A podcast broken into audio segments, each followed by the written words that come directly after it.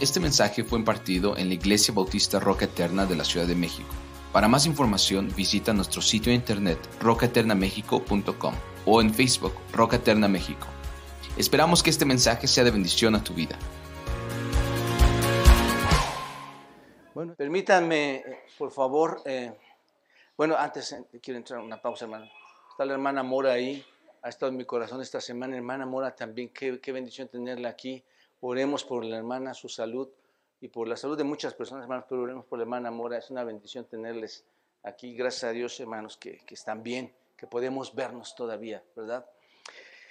Permítanme, por favor, recordarles algo sobre lo que vimos la semana pasada. No sé si estás fresco en todo lo que vimos la semana pasada, pero lo voy a hacer con el propósito de entender lo que viene, los siguientes versículos, porque recuerden que nos quedamos solamente en el versículo 7, que aparentemente no hay mucha información ahí, pero ustedes vieron, hermanos, que hay demasiada información en ese versículo, pero déjenme explicarles un poquito eh, lo que está pasando y recordárselos. Pablo está entrando a, la parte final de esta carta, ¿no es cierto? Está entrando a su argumento, por decirlo así, a su argumento final del tema de la unidad de los débiles y los fuertes.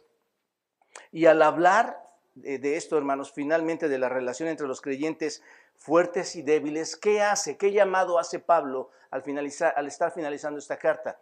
Hace un llamado a que todos nos, ¿qué?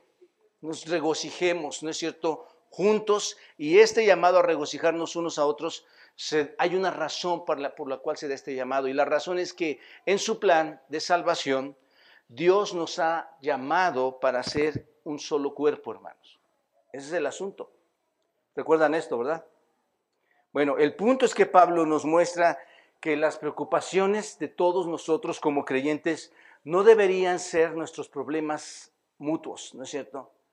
Pablo nos está diciendo, su, su, mayor eh, propósito no es estar lidiando entre sí. Su propósito de la iglesia, dentro de la iglesia, entre débiles y fuertes, no es que haya divisiones entre ustedes, sino que deben de quitar esos problemas que hay entre unos a otros y aceptarnos, más que complicarnos la existencia dentro de la iglesia, aceptarnos unos a otros, esto es acogernos unos a otros. ¿Por qué, hermanos? Porque Pablo lo manda, no, porque es el plan de quién, de Dios, lo estamos leyendo aquí. Así que debemos regocijarnos de que Dios en su plan de salvación ha hecho algo especial, hermanos. Y eso no quiero que lo pasen por alto. En su plan de salvación no nos dividió a todos. En su plan de salvación ha hecho un solo cuerpo. ¿Se dan cuenta? Muy importante esto, hermanos. Entonces debemos regocijarnos de que nos haya de que haya incluido a todos, ¿no es cierto? No nos incluyó a todos los que creemos, hermanos. Esto debe traer gozo. Insisto, hermanos, yo creo que si no vemos esta parte, perdemos mucho de la visión teológica y visual de este texto, porque tú no estás aquí por tu propia obra. Tú fuiste llamado por el Señor desde la eternidad, como lo vamos a ver en un momento más en este pasaje tan importante. Fuiste llamado de la eternidad y el plan de Dios ya está establecido aquí. Así que todos debemos regocijarnos porque nos incluye a todos. Este debe ser el carácter de la iglesia, hermanos. Este debe de ser la vista, el panorama. Toda iglesia verdadera, hermanos, debe mostrar esto a los demás, ¿no es cierto? Tristemente hay iglesias que no muestran esto. Entonces, todos seamos, somos los que somos de Jesucristo, hermanos, sin importar si tú eres débil, si tú eres fuerte, o que seamos gentiles o judíos, no importa, todos vivimos en una sola unidad. Todos debemos ser amados, aceptados, abrazados, tal como quien, hermanos, como Cristo nos acogió, ¿no es cierto? Entonces, este llamado a la unidad, este llamado a regocijarnos juntos, ¿recuerdan ustedes en qué versículos se enfatizan, hermanos? Versículo 10 y versículo 11, cuando dice, alégrense y alaben. ¿Recuerdan esto? Yo espero que estén subrayando ahí sus Biblias, te estén poniendo notas ahí. Y para poder ver eh, con mayor compromiso, hermanos, el llamado a regocijarnos juntos, y no solamente llamar a regocijarnos juntos, sino a motivarnos a tener esta unidad dentro de la iglesia, vimos que era necesario entender dos aspectos, dos propósitos importantes a observar, y vimos el primero la semana pasada. ¿Recuerdan ustedes? Obedecer el mandato de recibirnos los unos a los otros. Por tanto, recibíos los unos a los otros, como también Cristo nos recibió para su gloria. Básicamente, hermanos, dijimos que tenemos que recibirnos unos a otros, recibirnos con afecto, con amor, en comunión, eh, todos los que estamos acá en la iglesia. Y aquí nos involucra a quiénes, hermanos. ¿Recuerdan esto? A todos, exactamente. Involucra a todos los cristianos. Es un llamado a la comunión, a un amor recíproco, a un amor mutuo. Y pusimos ejemplos, hermanos. Uno de los grandes ejemplos que pusimos fue el de Filemón, ¿recuerdan? Filemón en el versículo 12, cuando dice, al, eh, eh, el cual voy a, voy a enviarte a Onésimo, este, al cual vuelvo a enviarte, tú pues recíbele. ¿Recuerdan esta palabra de recibir? Muy importante era esa palabra que se llama, que se dice en el griego proslambano. Recíbele como a quién? Como a mí mismo. Y eso es importante entenderlo, hermanos. Tú tienes que recibir a los demás como a ti mismo, como, como, como a otros que recibirías en un amor afectuoso. ¿Me explico? Así que si me, si me tienes por compañero, recíbele, proslambano, como a mí mismo. ¿Recuerdan esto, hermanos? El punto es que debemos recibirnos o recibir a los demás en la forma más íntima, en la forma más amorosa, más afectuosa. Esto es llevar tu corazón y, dar acceso a esa persona dentro de ti. Esto es importante, hermanos, ¿no es cierto? Cuando tú no quieres recibir a alguien, cierras tu corazón. No das acceso. No le das acceso. ¿Por cuál razón, hermano? Porque te hizo cualquier cosa que para ti fue grave. ¿Me explico? Ese es el asunto, hermanos. Pero tú, pero somos llamados, todos nosotros, hermanos, a abrir, a tener acceso. Esto es, cuando digo tener acceso, es una manera muy personal, ¿no es cierto, hermanos? Es una manera muy íntima de recibirles. Porque si recibes a otro creyente estudiando este pasaje, ¿a quién recibes, hermano? A Cristo. Y si recibes a Cristo, ¿a quién recibes? A aquel quien envió a Cristo. ¿Quién es? A Dios el Padre. ¿Recuerdan esto? Mateo 10, 40, 10, Mateo capítulo 10, versículo 40. El que a vosotros recibe, ¿qué hace? A mí me recibe y el que me recibe a mí, ¿qué hace? Recibe al que me envió. Muy importante esto, hermanos. Muy importante. Esta mañana estaba hablando con un hermano, le decía, estás allá afuera, hermano, eh, tienes que estar al pendiente porque la gente que está llegando necesita ser recibida. ¿Están de acuerdo en eso, hermanos? No es, hermanos, la iglesia no es, una, no es algo mecánico. No, sí queremos funcionar como engranes perfectos espiritualmente, pero no es mecánico, hermano. Cuando tú ves entrar a una persona, le recibes, porque probablemente esa persona, y muy seguramente esa persona llega cargada de cosas que necesita que el Señor trabaje en su vida, hermano. Tú no le puedes ver como una persona cualquiera que entre y se sienta. Tenemos que ver quiénes lleguen, cuáles son sus necesidades, hablar con ellos, platicar y, podemos empezar a orar en cualquiera de las cosas. Por eso esto, es tan importante, hermanos. Y es tan importante que este mismo texto que vimos nos decía que tenemos un ejemplo. ¿Quién es ese ejemplo, hermanos? El Señor Jesucristo. Somos llamados a imitar a quién? A Cristo, porque Él es nuestro, nuestro modelo, ¿no es cierto? A ser tiernos, a ser amables, a ser perdonadores como lo fue nuestro Señor Jesucristo y lo es, a ser sacrificados como Él lo fue, unos a otros, tal como el Señor nos ha enseñado, hermanos. Así que dijimos que cuando un cristiano se niega a recibir en su corazón, a abrir íntimamente en el corazón de otra persona a otro cristiano, ¿qué está diciendo, hermanos? ¿Recuerdan esto? ¿Ya ven por qué sí lo tengo que repetir? ¿Qué dice un, cristiano cuando, cuando dice, no, yo no te puedo recibir? Y, sabiendo que Cristo es nuestro modelo y Él sí nos recibió. Hace una blasfemia, hace algo irreverente ante los ojos de Dios, porque Él dice, tu estándar, Señor Jesucristo, no es mi estándar. La manera en que tú mires no es la mía, la mía es superior a la tuya este hombre, esta mujer es tan mal, es, tan pésimo para mí que yo no le puedo recibir como tú lo haces. ¿Se dan cuenta, hermanos? ¿Qué es esto, hermanos? Es una, una irreverencia total ante el Señor. Y nos decimos ser qué? Creyentes, ¿no es cierto? Entonces, tenemos que seguir el modelo de nuestro Señor Jesucristo. Y finalmente vimos que Cristo nos recibe para su gloria, ¿no es cierto? Y nosotros recibimos a los demás porque Dios, hermanos, es glorificado. Dios Dios fue glorificado en Cristo cuando nos recibió a nosotros y nosotros hacemos, la, damos gloria a Dios cuando recibimos a quienes, hermanos, a otros, ¿no es cierto? Y ahora, esto es muy importante y aquí vamos a entrar, hermanos, este, cuando ya vemos ese reflejo del amor en nuestros corazones de Cristo hacia otros, entramos al siguiente punto. Eh, eh, eh, y esta mañana vamos a ver el, segundo punto, hermanos, que es entender que desde el pasado somos uno en Cristo. Pero déjenme hacer un paréntesis. Hermanos, hacer mecánicamente o imitar a otras personas mecánicamente para, para parecernos a, Él en ese sentido humano y recibir a otros es un grave error, hermanos.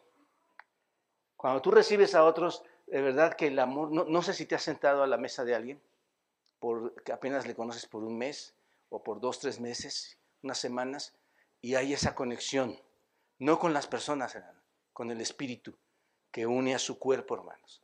Y entonces es algo que personalmente Dios deja que tú te des a ellos y ellos se den a ti. Y entonces se entienda el significado de lo que es la unidad de la iglesia. No lo hagamos por imitación, hermanos hagámoslo guiándonos por el poder del Espíritu Santo que mora en ti. ¿Están de acuerdo? Número dos, después de este resumen importante para entender lo que viene, hermanos. Número dos, saber que desde el pasado somos uno en Cristo. Van a, aquí va a haber unos textos, hermanos, del Antiguo Testamento. La pregunta antes de entrar, y se las dejo ahí, es, ¿Por qué están estos textos del Antiguo Testamento ahí? ¿Por qué? ¿Para qué lo escribió Pablo ahí? Para instruirnos en su palabra, pero tiene un mensaje bajo todo el contexto, hermanos. Y esto es, esto es importante entender. ¿Por qué Pablo citó el Antiguo Testamento cuando estaba hablando de débiles y fuertes? ¿No se han preguntado esto? Bueno, hermanos. Pablo aquí nos muestra en este punto que judíos, que judíos y, que, gentiles son hermanos, uno en Cristo, ¿no? Y para esto nos muestra cuatro profecías el, en el Antiguo Testamento y estas cuatro profecías, ¿saben lo que hacen? Estas profecías, el sentido de estas profecías es verificar la salvación de los gentiles. Yo, creo que ahí terminaríamos, hermanos. En el Antiguo Testamento se verifica la salvación de los gentiles. ¿De quiénes, hermanos? No te llevaría eso inmediata. Por eso digo que concluye aquí la aplicación y nos vamos temprano todos. ¿Qué les parece? ¿No? Esto es maravilloso, hermanos. Cuando yo les mando un texto y les digo, hermanos, es el día del Señor, podemos glorificar a Dios. ¿Sabes por qué? Porque Dios me rescató a mí. Porque Dios me da la oportunidad de ser su hijo hoy. ¿Te das cuenta? Entonces, desde el pasado yo sé que ahora soy su hijo. Él me llamó desde el pasado, hermanos. Y esto me trae honra, esto trae honra y gloria a Dios y me trae gozo a mí. Y tú estás aquí por esa razón. O algunos de ustedes están aquí por esa razón, si es que el Espíritu de Dios mora en ustedes. Entonces, son cuatro profecías que van a verificar esta salvación. ¿Entendemos esto, hermanos? Bueno, estas profecías nos muestran, hermanos, que el Mesías que se estaba esperando, obviamente, el Mesías venidero, va a recibir a todas las naciones del mundo en, salvación como participantes de ese pacto que Dios hizo en gracia, hermanos. ¿Se dan cuenta? Y estos versículos deberían llamar a los judíos, entrando al contexto histórico de lo que estaba pasando ahí, debería llamar a los judíos a qué, hermanos? ¿Qué, ¿Cuál se ha llamado a los judíos y gentiles? a regocijarse. Pero estos textos deberían llamar especialmente a los judíos a regocijarse por la salvación de quienes? De los gentiles. ¿Están de acuerdo? es el punto, como un cumplimiento, hermanos, porque se está cumpliendo la profecía del Antiguo Testamento, en lugar de que ellos estuvieran eh, este, causando división en cuanto a la sal, porque ellos también van a pertenecer al Señor.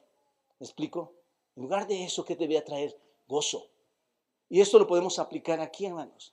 Si ves que hay un salvo aquí, ¿por qué no trae gozo a ti que haya otro salvo aquí? ¿No es cierto? ¿Te das cuenta? Ahora bien, toda la epístola, hermanos, a los romanos, y esto es lo más precioso, toda la epístola a los romanos, mientras le hemos estado estudiando, yo creo que ya vamos por más de un año, ¿no? Mientras hemos estudiado esta epístola, hermanos, romanos, si te das cuenta, trata sobre el tema de quiénes, aparte de toda la teología y doctrina que hay ahí, de quiénes está hablando, hermanos.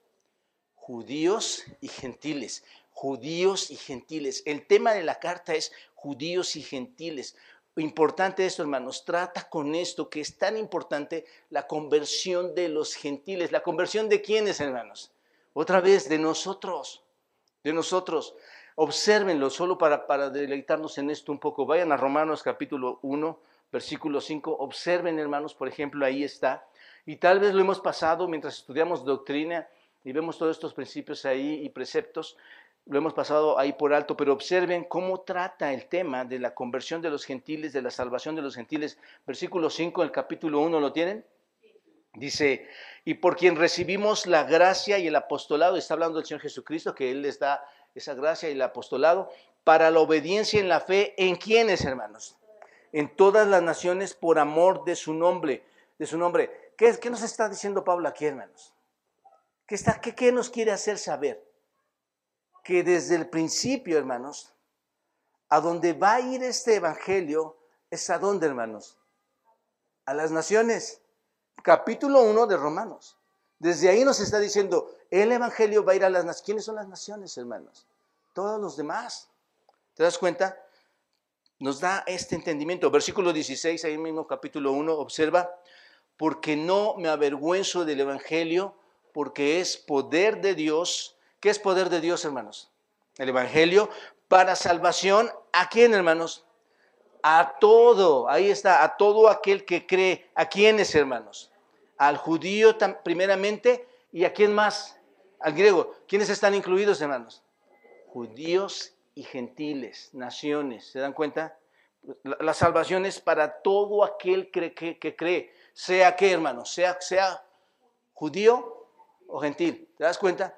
Capítulo 2, versículo 14, observa lo que dice. Capítulo 2, versículo 14, ¿lo tienen?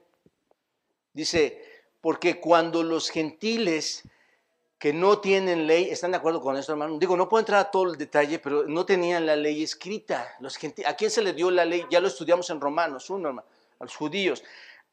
No tienen ley escrita, hacen por naturaleza lo que es de la ley. Increíble, hermanos. ¿Por qué hacen por naturaleza lo que es de la ley? ¿Por qué? Estos, aunque no tienen la ley, ¿no es cierto? Son ley para sí mismos, mostrando la obra de la ley como, hermanos escrita en dónde, hermanos? En sus corazones. ¿Qué hizo Dios, hermanos? Dios les dio a los gentiles la ley escrita en sus corazones. ¿Te das cuenta? ¿Quiénes fallan esa ley?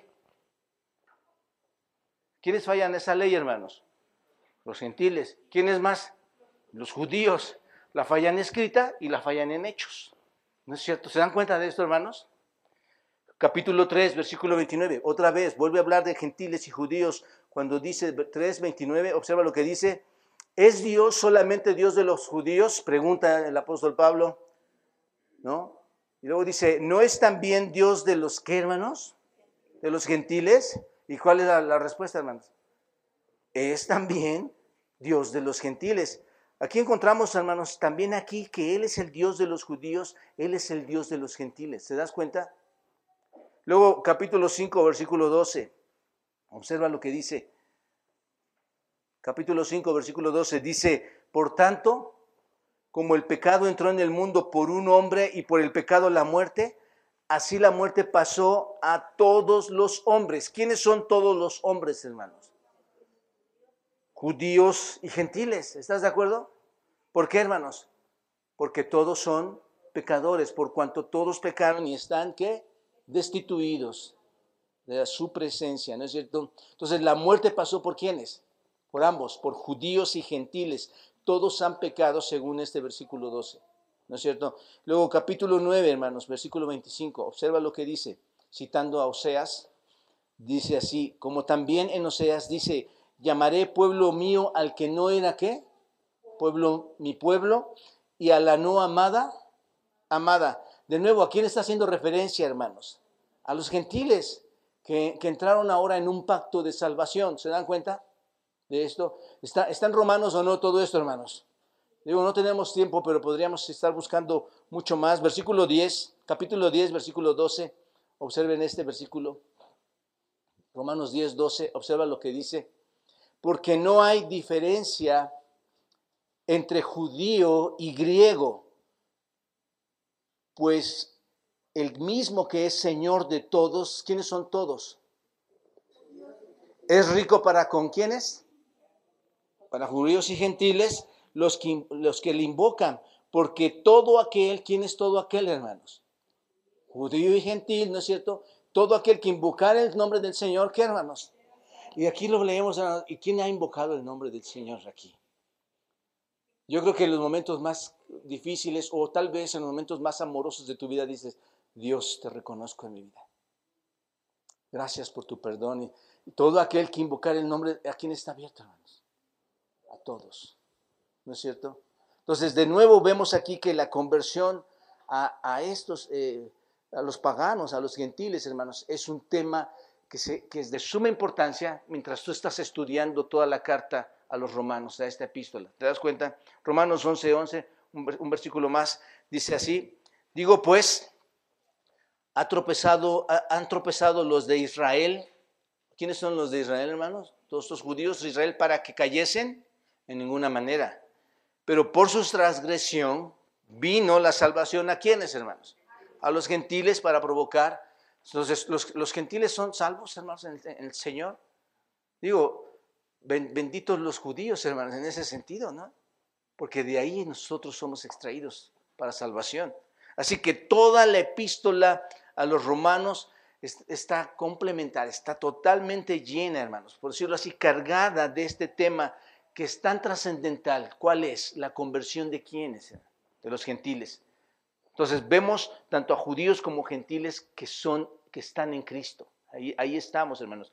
E, y si tú lo ves así, cuando tú estudias Romanos, vas viendo que ese es el flujo de la carta, hermanos. ¿Te das cuenta? Judíos y gentiles. Por tanto, hermanos, esta carta, esta epístola a los romanos, es una declaración del acto soberano de Dios para salvar tanto a quienes, a judíos como gentiles. Esa es la declaración, hermanos, que viene de lo alto. Es algo que Dios nos está mostrando a todos. El judío es, como les decía, quien ha transgredido la ley escrita, ¿no es cierto? Cuando tú vas al Antiguo Testamento ves que transgredieron la ley escrita y la siguen transgrediendo, y el gentil es un transgresor de la ley. ¿En dónde, hermanos? En su corazón. ¿Se dan cuenta? Esto, es magnífico, hermanos. Porque tú dices, ah, es que es la ley se la dieron los judíos. No, espérame, tú tienes la ley escrita en tu corazón. Y, y eres transgresor de esa ley. Por lo tanto, eres pecador. ¿Te das cuenta? Así que eres transgresor de la ley en tu conciencia sabes que lo estás haciendo mal. Así que los versículos 8 al 12 de Romanos 15, Pablo nos muestra una serie de citas que están en el Antiguo Testamento, donde encontramos la prueba, hermanos, de que de, esa igualdad que tienen los gentiles de obtener también la salvación como los judíos. ¿Te das cuenta? Ahí está la muestra. Versículo 8, hermanos, observen, vamos a entrar a este versículo. Dice, pues os digo que Cristo Jesús vino a ser siervo de la circuncisión. A ver, quién es esto, hermanos? ¿Quiénes son siervos de la circuncisión? Judíos. ¿Estás de acuerdo? Entonces lo vemos así. Cristo vino a ser siervo de los judíos para mostrar la verdad de Dios, para confirmar las promesas hechas a los padres. ¿Lo, pueden ver, hermanos, lo que está pasando ahí? Jesús era un siervo de la circuncisión. Esto es, Jesús vino como un judío, ¿no es cierto? Un siervo enviado a quienes? A los judíos o un siervo circuncidado, porque recuerden ustedes que el Señor Jesucristo fue circuncidado, ¿no es cierto? Este, cuando era niño, él fue circuncidado y se identificó de una manera física, por decirlo así, hermanos, en su circuncisión con, ese, con, con el signo del pacto, Él se identifica con ellos. Entonces viene, se identifica y Él viene como judío circuncidado, como judío, viene a los judíos con el propósito de qué, hermanos. Y eso así es como entendemos la Biblia, hermanos, tan, tan sencillamente. ¿Cuál es el propósito por el que vino el Señor a los judíos? Por eso insisto en que esto es importante, saber que vino a los judíos y luego viene de qué, ¿para qué? ¿Para qué, Señor? ¿Para qué viniste como siervo a los judíos? Para mostrar la verdad de Dios. Observen, hermanos, vino para mostrar la verdad de Dios conforme a las promesas que hizo a quién? A los padres. ¿Lo pueden ver, hermanos? ¿Cómo es que vino el Señor Jesucristo acá? Vino entonces a cumplir qué, hermanos? La profecía, ¿no es cierto? Eso es lo que está diciendo aquí. Cristo vino a cumplir la profecía y es verdad. Porque eh, piensen, hermanos, si el Señor Jesucristo no hubiera venido a cumplir las profecías que Dios le hizo a los padres, a los patriarcas, entonces, hermanos, ¿qué sería nuestro Dios? Un mentiroso. Él sería un Dios falso, ¿no es cierto? Entonces, eso es importante que entendamos. Vino para mostrar la verdad de Dios y esto nos garantiza, hermanos, que estamos en qué? En la verdad. Estamos en la verdad porque Cristo ha venido a cumplir las profecías. Y déjenme decirles, en breve, hermanos, así como Él lo menciona a Juan, en breve Él va a regresar para seguir cumpliendo las profecías. Esto no es que se quedó ahí, hermanos. La historia de Dios continúa, ¿se dan cuenta? Entonces, viene y de esta manera, hermanos, muestra la verdad de Dios para no hacer mentiroso a Dios, porque cualquiera podría haber dicho, ¿qué pasó? Es un mentiroso, no, no, no vino. Cristo no ha venido. Y vino y, mostrar la verdad que Él habló con quienes, hermanos, al principio, en el Antiguo Testamento. ¿Con quién habló? Con los padres, hermanos. Está hablando del Antiguo Testamento, recuerden, habló con los padres. Ahora, ¿quiénes eran los padres, hermanos? ¿No es cierto? ¿Quiénes fueron esos padres? Abraham, Isaac y Jacob. Dios al darle, ¿se acuerdan del pacto abrámico, hermanos? Dios le da el pacto a, Abraham, el pacto abrámico a Abraham, y luego se lo vuelve a reiterar a quién? A Isaac, y luego se lo vuelve a reiterar a quién? A Jacob. Ustedes estudienlo, véanlo en Génesis 12, hermanos, véanlo ahí cómo Dios reitera este pacto, y más adelante del 12, pero Dios reitera el pacto de salvación a, estos hombres, hermanos. Es, eso es a lo que se refiere. Él promete que va a venir un gran libertador, uno que va a eh, promulgar ese pacto, hermanos. Y Cristo vino. Cristo vino como el ministro perfecto de quienes, a quienes, hermanos, a los de la, vino para los judíos, ¿no es cierto? Para cumplir las promesas hechas a quién. ¿Se dan cuenta? Ahora vemos el texto, vemos cómo fluye el texto, hermanos. Vino el siervo a los judíos para mostrar la verdad a Dios que hizo a quién? a los padres. ¿Te das cuenta? Él vino entonces a los judíos para verificar la palabra de Dios cuando Jesús vino, hermanos. ¿Recuerdan qué dijo en Mateo, en Mateo capítulo 5? No penséis que he venido para abrogar la ley o los profetas. No he venido para abrogar la ley, sino para cumplirla, porque de cierto os digo que hasta que pasen el cielo y la tierra, ni una jota ni una tilde pasará de esta ley hasta que todo se haya cumplido. Entonces, él cumplió la ley viniendo, ¿no es cierto? Como dice la ley, Él vino tal cual, vino a salvar, vino, la cumplió, guardó la ley perfectamente, Él cumplió la ley de en todas las formas, hermanos. Pero lo que está diciendo Pablo aquí, tenemos que poner mucha atención en esto, hermanos, es que vino, que cuando Él vino, verificó la promesa de quién, hermanos? De Dios, vino a verificarla. Por lo tanto, Él vino por causa de qué, hermanos? por causa de la verdad de Dios. Vino a verificar que, Dios lo que dice es verdad. ¿Te das cuenta? Ese es el texto, esto es lo que dice aquí. Ahora, eso es para la gloria de Dios, ¿no es cierto, hermanos? ¿Lo ven? Todo es para la gloria de Dios. Ustedes van a decir, ah, pastor, es que pues, no, hemos aprendido que, el Señor Jesucristo vino para qué? Para salvarnos. ¿No te vas a preguntar eso? No dices, no, no, hemos visto que aquí vino para salvarnos. No, hermanos. Él vino para probar que Dios es qué? Verdad. ¿Te das cuenta de esto? Digo, no creas que somos tan importantes que Él tenía que bajar a ver a los importantes de esta tierra, hermanos. Él vino, el texto lo dice, Romanos es claro, hermanos. Vino para mostrar la verdad de Dios. ¡Wow! Que en esa verdad estamos incluidos es otra cosa, hermanos. Que en esa verdad está la misericordia de Dios es otra cosa. Pero Dios se lleva la gloria Porque Dios siempre habla la verdad. ¿Te das cuenta de esto? Eso es lo que dice este texto, hermanos. Vino a confirmar, ¿se dan cuenta? Si se dan cuenta, se une el Antiguo Testamento aquí y vino a ratificar el pacto, ¿no es cierto?, que Dios había dado originalmente, hermanos, a estos hombres y el cual vino y lo ratificó como, hermanos, derramando su sangre en la cruz. Y, todo se está cumpliendo de una manera perfecta, hermanos. En otras palabras, hermanos, Dios está haciendo lo que le dijo a Abraham, lo que le dijo a Isaac y lo que le dijo a Israel o a Jacob que haría. ¿Te das cuenta? Esto me lleva, hermanos, más a, entender que Dios va a cumplir todo lo que, lo que me ha prometido, especialmente a mí como individuo y especialmente a ti como individuo. Y obviamente como creyente, hermanos. Así que esto es es algo glorioso, ¿no es cierto? Cristo viene por causa de qué entonces? Y aquí está, hermano, esa es la clave. Para. ¿Vino por causa de qué? Mostrar la verdad para que no pueda ser considerado nuestro Señor, como dice la hermana, un mentiroso.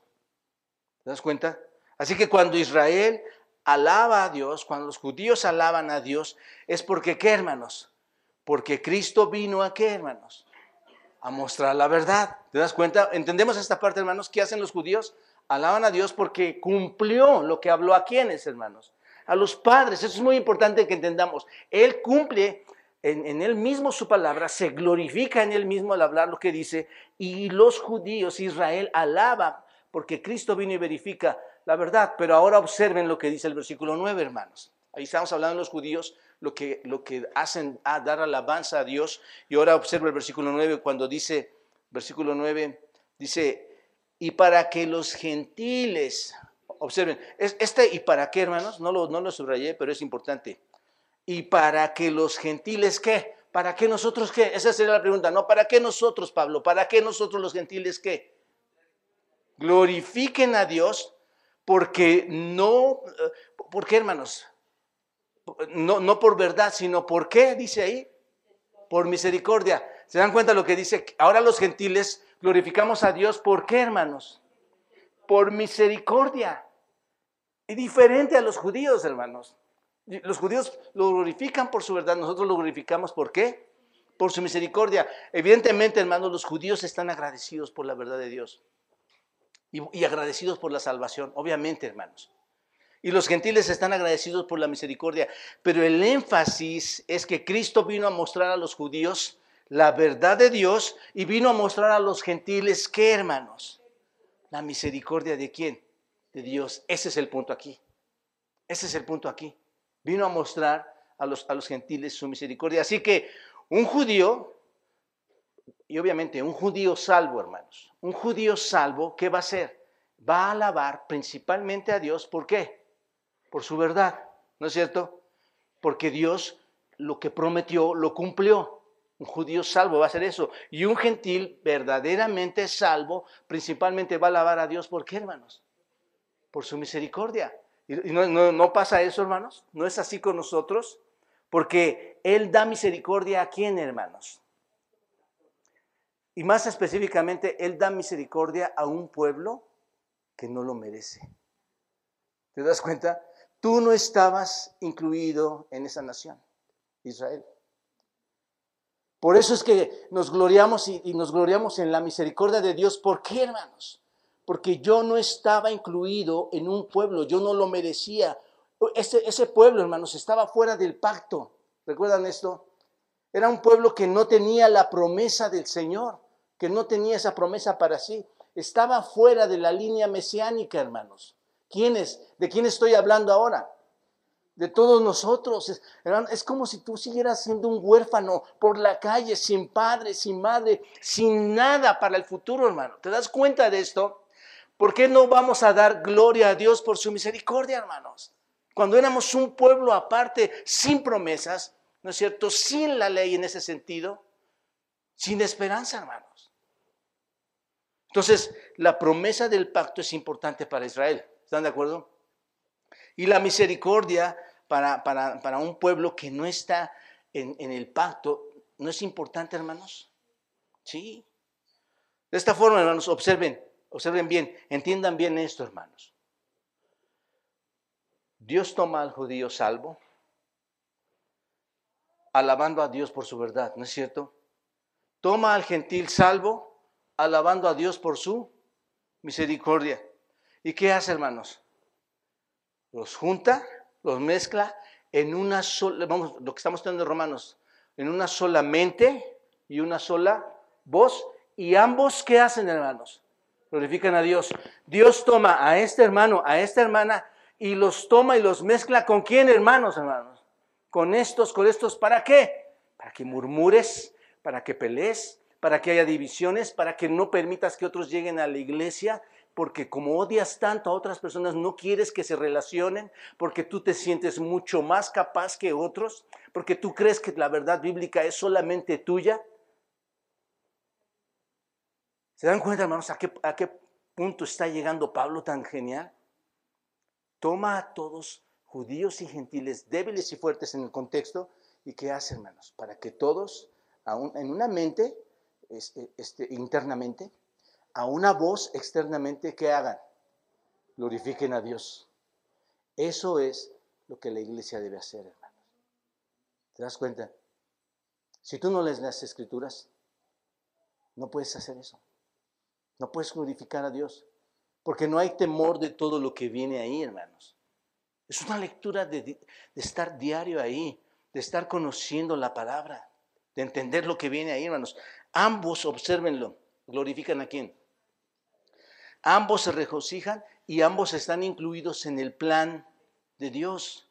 ¿No es cierto? Así que estos se regocijan y, para mostrar la promesa de la salvación a los gentiles y animar a los judíos a entender esta promesa de que los gentiles son salvos, hermano. ¿Me explico? Pablo hace una cosa, da cuatro citas del Antiguo Testamento.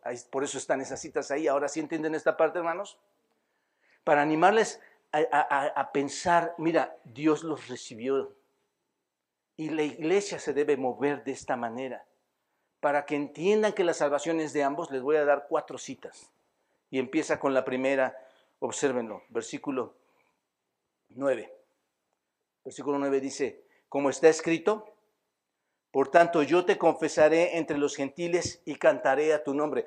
Ahora tiene sentido este texto, ¿no? ¿Por qué cita Pablo este Antiguo Testamento? Yo te confesaré entre los gentiles. Es una cita del Salmo, de Salmo 18, versículo 49. Y también de Samuel 20, 2 eh, Samuel 22, hermanos. Pero el salmista dice que va a ser qué, hermanos? A confesar, anunciar el nombre de Dios. ¿Entre quiénes, hermanos? Entre los gentiles. Eh, eh, eh, anunciar el nombre de Dios entre las naciones. Esta palabra confesar, hermanos, significa reconocer a Dios. Es lo que significa. ¿Y quién, está, quién escribió este salmo, hermanos? David. Entonces, David como persona está cantando la alabanza a Dios entre quienes? Entre los gentiles, entre las naciones. Es una alusión a la salvación de los gentiles, hermanos, este texto. ¿Se dan cuenta? Cuando, cuando dice, por tanto, dice David, yo te confesaré entre los gentiles, voy a hacerte reconocer entre los gentiles y voy a cantar tu nombre. Luego, la segunda cita, versículo 10, obsérvenlo, Deuteronomio 32, 43. Y otra vez dice el Señor, dice Dios, alegraos gentiles con su pueblo. ¿Quiénes están aquí, hermanos?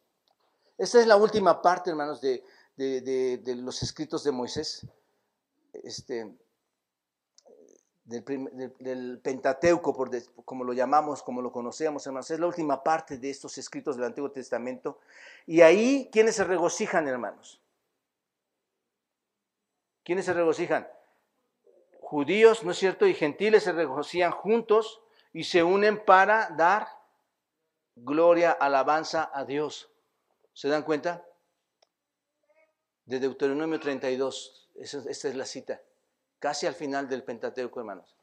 Y luego la tercera cita, observenlo, Pablo vuelve a hacer una, una tercera cita y dice del Antiguo Testamento, versículo 11, y cita ahora el Salmo 117, el versículo 1, y dice, y otra vez, alabad al Señor, ¿quiénes, hermanos?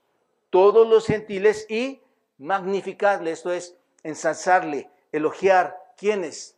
Todos los pueblos Aquí están las naciones. Las naciones se están alabando solos ellos al Dios.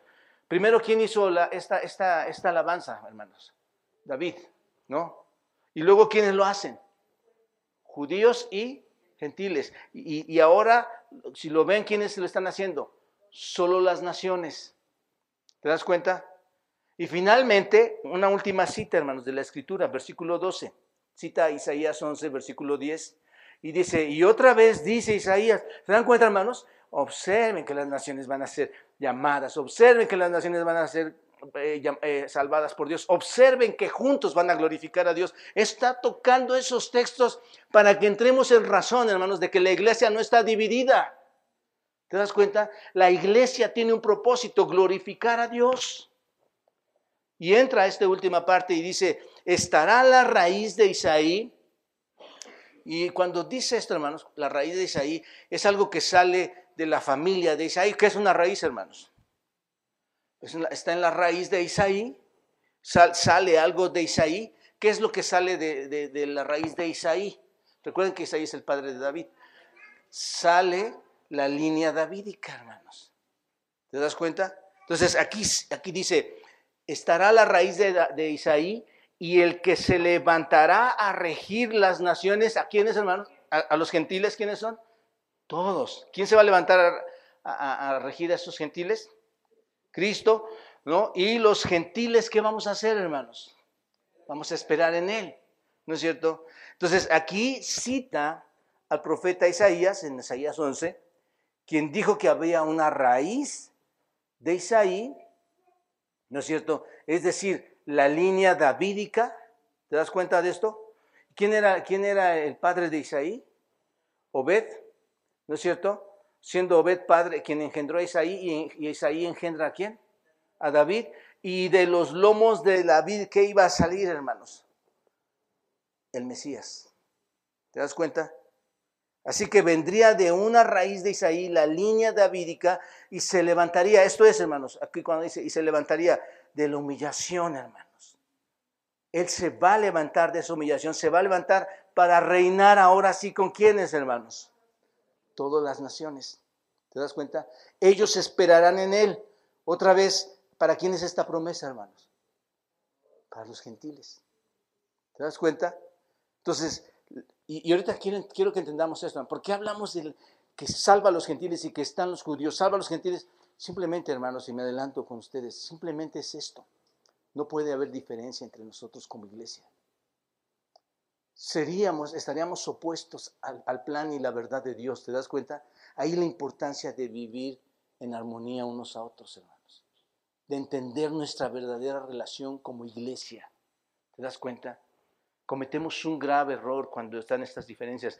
Pero el punto aquí es, hermanos, el Mesías va a gobernar el mundo y va a reinar sobre las naciones. Entonces, ellos esperan en Él, como dice aquí este texto, otra vez una promesa de salvación y la salvación, hermano, no es más que esperanza, ¿no es cierto? Es la esperanza y esta esperanza es una esperanza salvadora, así que todas las naciones esperan en el Mesías. ¿Pueden ver el plan de Dios ahí, hermanos? Ahí está. Este es el plan de Dios. Los judíos se regocijan de que Dios guarde la verdad en Cristo. Los, los gentiles se regocijan de que Dios muestre qué? Su misericordia en Cristo, ¿no es cierto? El Antiguo Testamento siempre dijo que los gentiles iban a ser, ¿qué hermanos? Salvos. Que los gentiles iban a alabar a Dios. Ahí está, lo estamos citando. El Antiguo Testamento dijo que los gentiles iban a regocijarse junto con el pueblo de Israel. Aquí está. Que los gentiles esperarían la venida de quién, hermanos? Del Mesías. Y vino y cumplió la verdad de Dios, ¿no es cierto? Y entonces esto nos lleva a entender, hermanos, que debemos abrazarlos a ellos y a los demás, a quien sea. Así que cuando tú dices, no, es, que me equivoqué de iglesia, ya me voy porque aquí está esta persona. No, no, no, no, lo que estás diciendo es, Dios te equivocaste, tú no sabes mezclar. Yo voy a ir a buscar la iglesia perfecta en donde yo sí me puede ir a mezclar. ¿Me explico, hermanos? Es lo que hace la gente hoy en día, busca la iglesia perfecta y ya donde se siente a gusto, y, pero no ve estas verdades, hermanos. Un verdadero creyente, un verdadero judío salvo, un verdadero gentil salvo, hermanos, va a saber tener una relación íntima en obediencia a Dios con los demás. ¿Te das cuenta? Y finalmente, hermanos, esto es, precioso. Digo, ya no necesita más explicación, es una bendición del apóstol Pablo, hermanos. Una bendición preciosa. Observen lo que dice aquí finalmente, una benedicción del apóstol Pablo. Dice, y el Dios de... Entendemos todo el, entendemos todo el pasaje, hermanos, observen. Ahora piensen, Pablo le está diciendo todo el tiempo, hermanos, todo el tiempo le está diciendo, no hagan esto, no hagas tropezar a esta persona, no te portes mal con ellos, acompáñalos, abrázalos. Estás haciendo mal cuando tú haces esto. ¿Me explico, hermanos? Y luego les dice, porque todos somos llamados a, amarnos como Cristo, acogemos a los demás como Cristo. Entonces, con todo este contexto, hermanos, de, los primeros capítulos hasta el capítulo 15, observa lo que dice Pablo. Y da, su bendición a, a los romanos y les dice, y el Dios de esperanza ¿Quién es el Dios de esperanza, hermanos? Es el, es el Dios increíble, es el Dios del universo, hermanos, es el Dios de la esperanza, Él es el Dios de la fuente de la vida eterna, hermanos. Es el Dios que está nombrando Pablo, el Dios de la vida eterna, el Dios de la salvación eterna. Dice, el Dios de la esperanza os llene de qué, hermanos? No dice que les dé un poco de gozo, sino que dice que ese Dios les haga sobreabundar que les haga llenar de qué, hermanos? De odio, de divisiones dentro de la iglesia. ¿Cuál es la bendición que Pablo declara ahí, hermanos? Ese Dios de, la vida eterna, ese Dios de la esperanza eterna, desborde, es lo que se diría esta palabra, llene, no, no lo deja vacío, hermanos, lo llena, sobreabunda, ¿qué, hermanos? Gozo y paz Gozo y paz, gozo y paz en la iglesia, hermanos. Gozo y paz en los matrimonios, gozo y paz en las familias.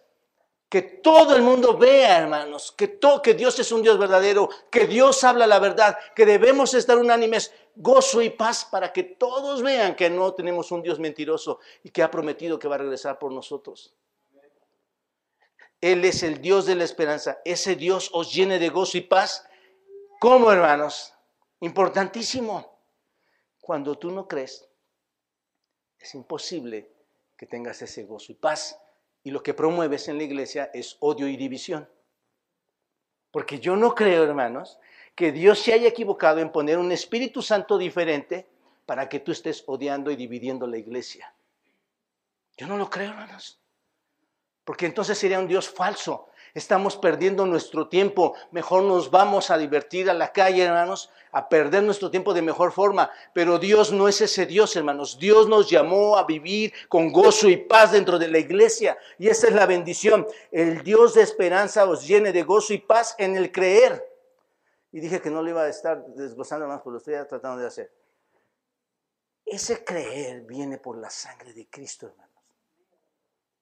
Ese creer es cuando hay un genuino arrepentimiento en tu, en tu corazón, en tu interior. No te convertiste por levantar la mano. No te convertiste por venir a arrodillarte aquí.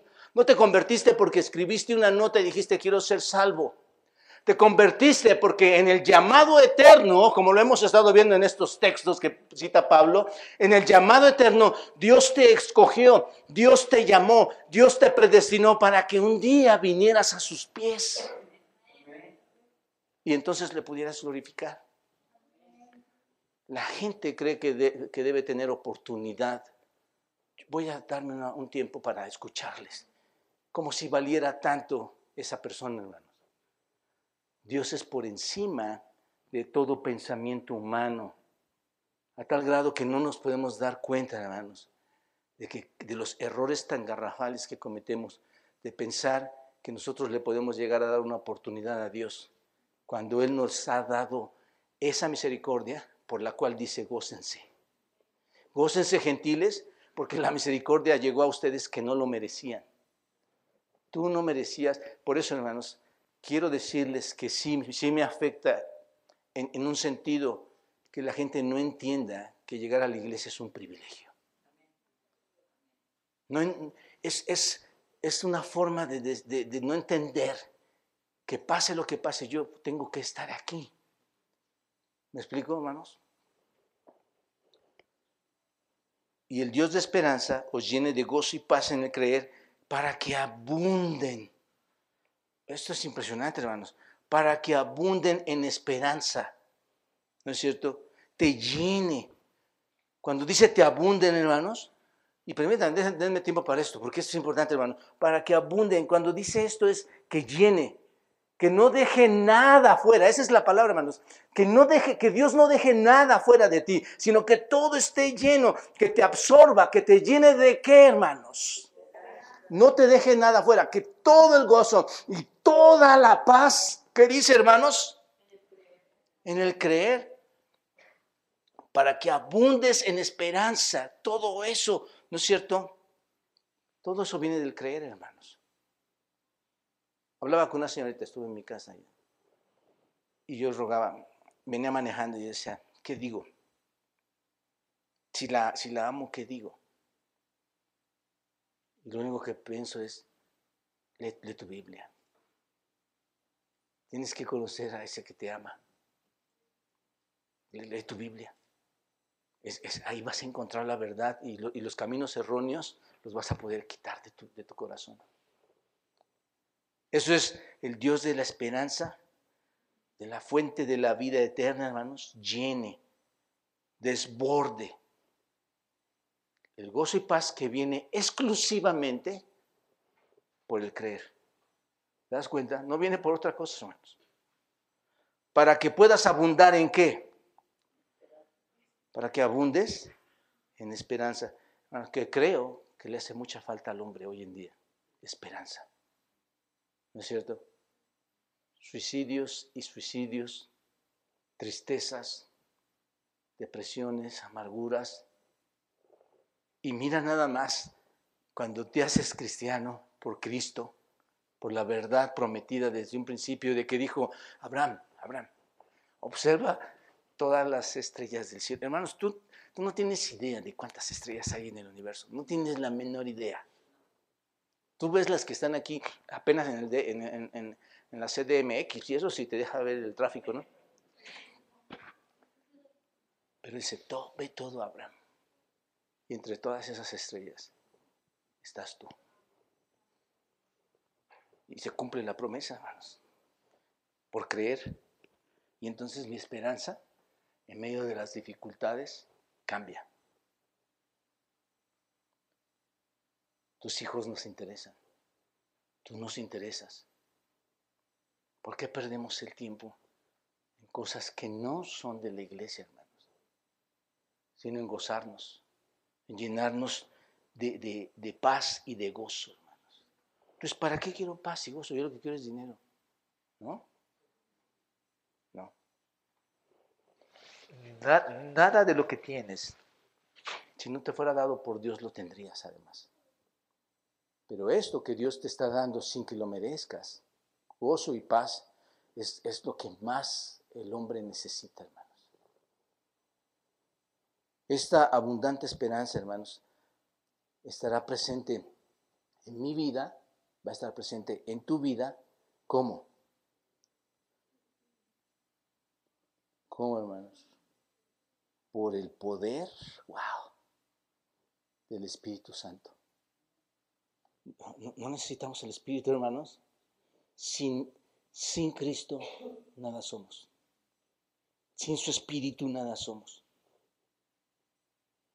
Es en el poder del Espíritu Santo porque no es en mis logros, hermanos. ¿Te das cuenta? La gente está luchando hoy en día bajo sus logros. Quiere tener el éxito y quiere tener ese amor y esa paz y ese gozo por, por medios humanos y díganme si lo ha obtenido en absoluto. Imposible, hermanos. Es por el poder, según lo declara Romanos, del Espíritu Santo. ¿No es cierto? No es un logro humano. Es una gran bendición de Dios por medio de su Espíritu. Permítame concluir con esto, hermanos. Ya no les, ya no les deleité leyendo la, la benedicción solita, hermanos. Esta doxología solita. Pero Ustedes leanla después y con lo que aprendieron, observen lo que está diciendo Pablo íntimamente, fuertemente, lo que está orando por nosotros, hermanos. Es que es una oración, está, lo que está orando por mí. Pero permítame concluir, esta bendición, hermanos, esta oración, quiere decir que estés totalmente satisfecho espiritualmente. Los cristianos muchas veces no se sienten satisfechos espiritualmente porque no sienten esa armonía con los demás cristianos. Hermanos. Pero debes de sentirte, cuando digo satisfecho espiritualmente, es que estés lleno de qué, hermano? De gozo, ¿de qué más? De paz. Lleno de qué más? Esperanza. ¿Para qué? Para que reboses, para que abundes. ¿No es cierto? Y déjame decirte, eso es lo que hace la salvación. Eso es para lo que estaba destinada, hermanos. La salvación, traer qué? Gozo, paz, esperanza. ¿No es cierto? Su oración de bendición es que podamos estar plenamente satisfechos en Cristo. Cuando tú vives y actúas de otra manera, no estás ayudando a la iglesia en lo absoluto. No estás yendo bajo el plan de Dios en lo absoluto. Y yo te podría decir, y aquí concluyo, te podría decir, habría que hacer una introspección espiritual interior para saber si Cristo está en tu vida. Hermanos, que el Señor nos ayude. En síntesis, estamos aquí gozándonos, hermanos, por la misericordia de Dios. ¿No es cierto? Tú estás aquí por la misericordia de Dios. Y siempre se los he dicho, este uno o dos presentes en la iglesia Hermanos, va a ser un gozo que Dios nos dé.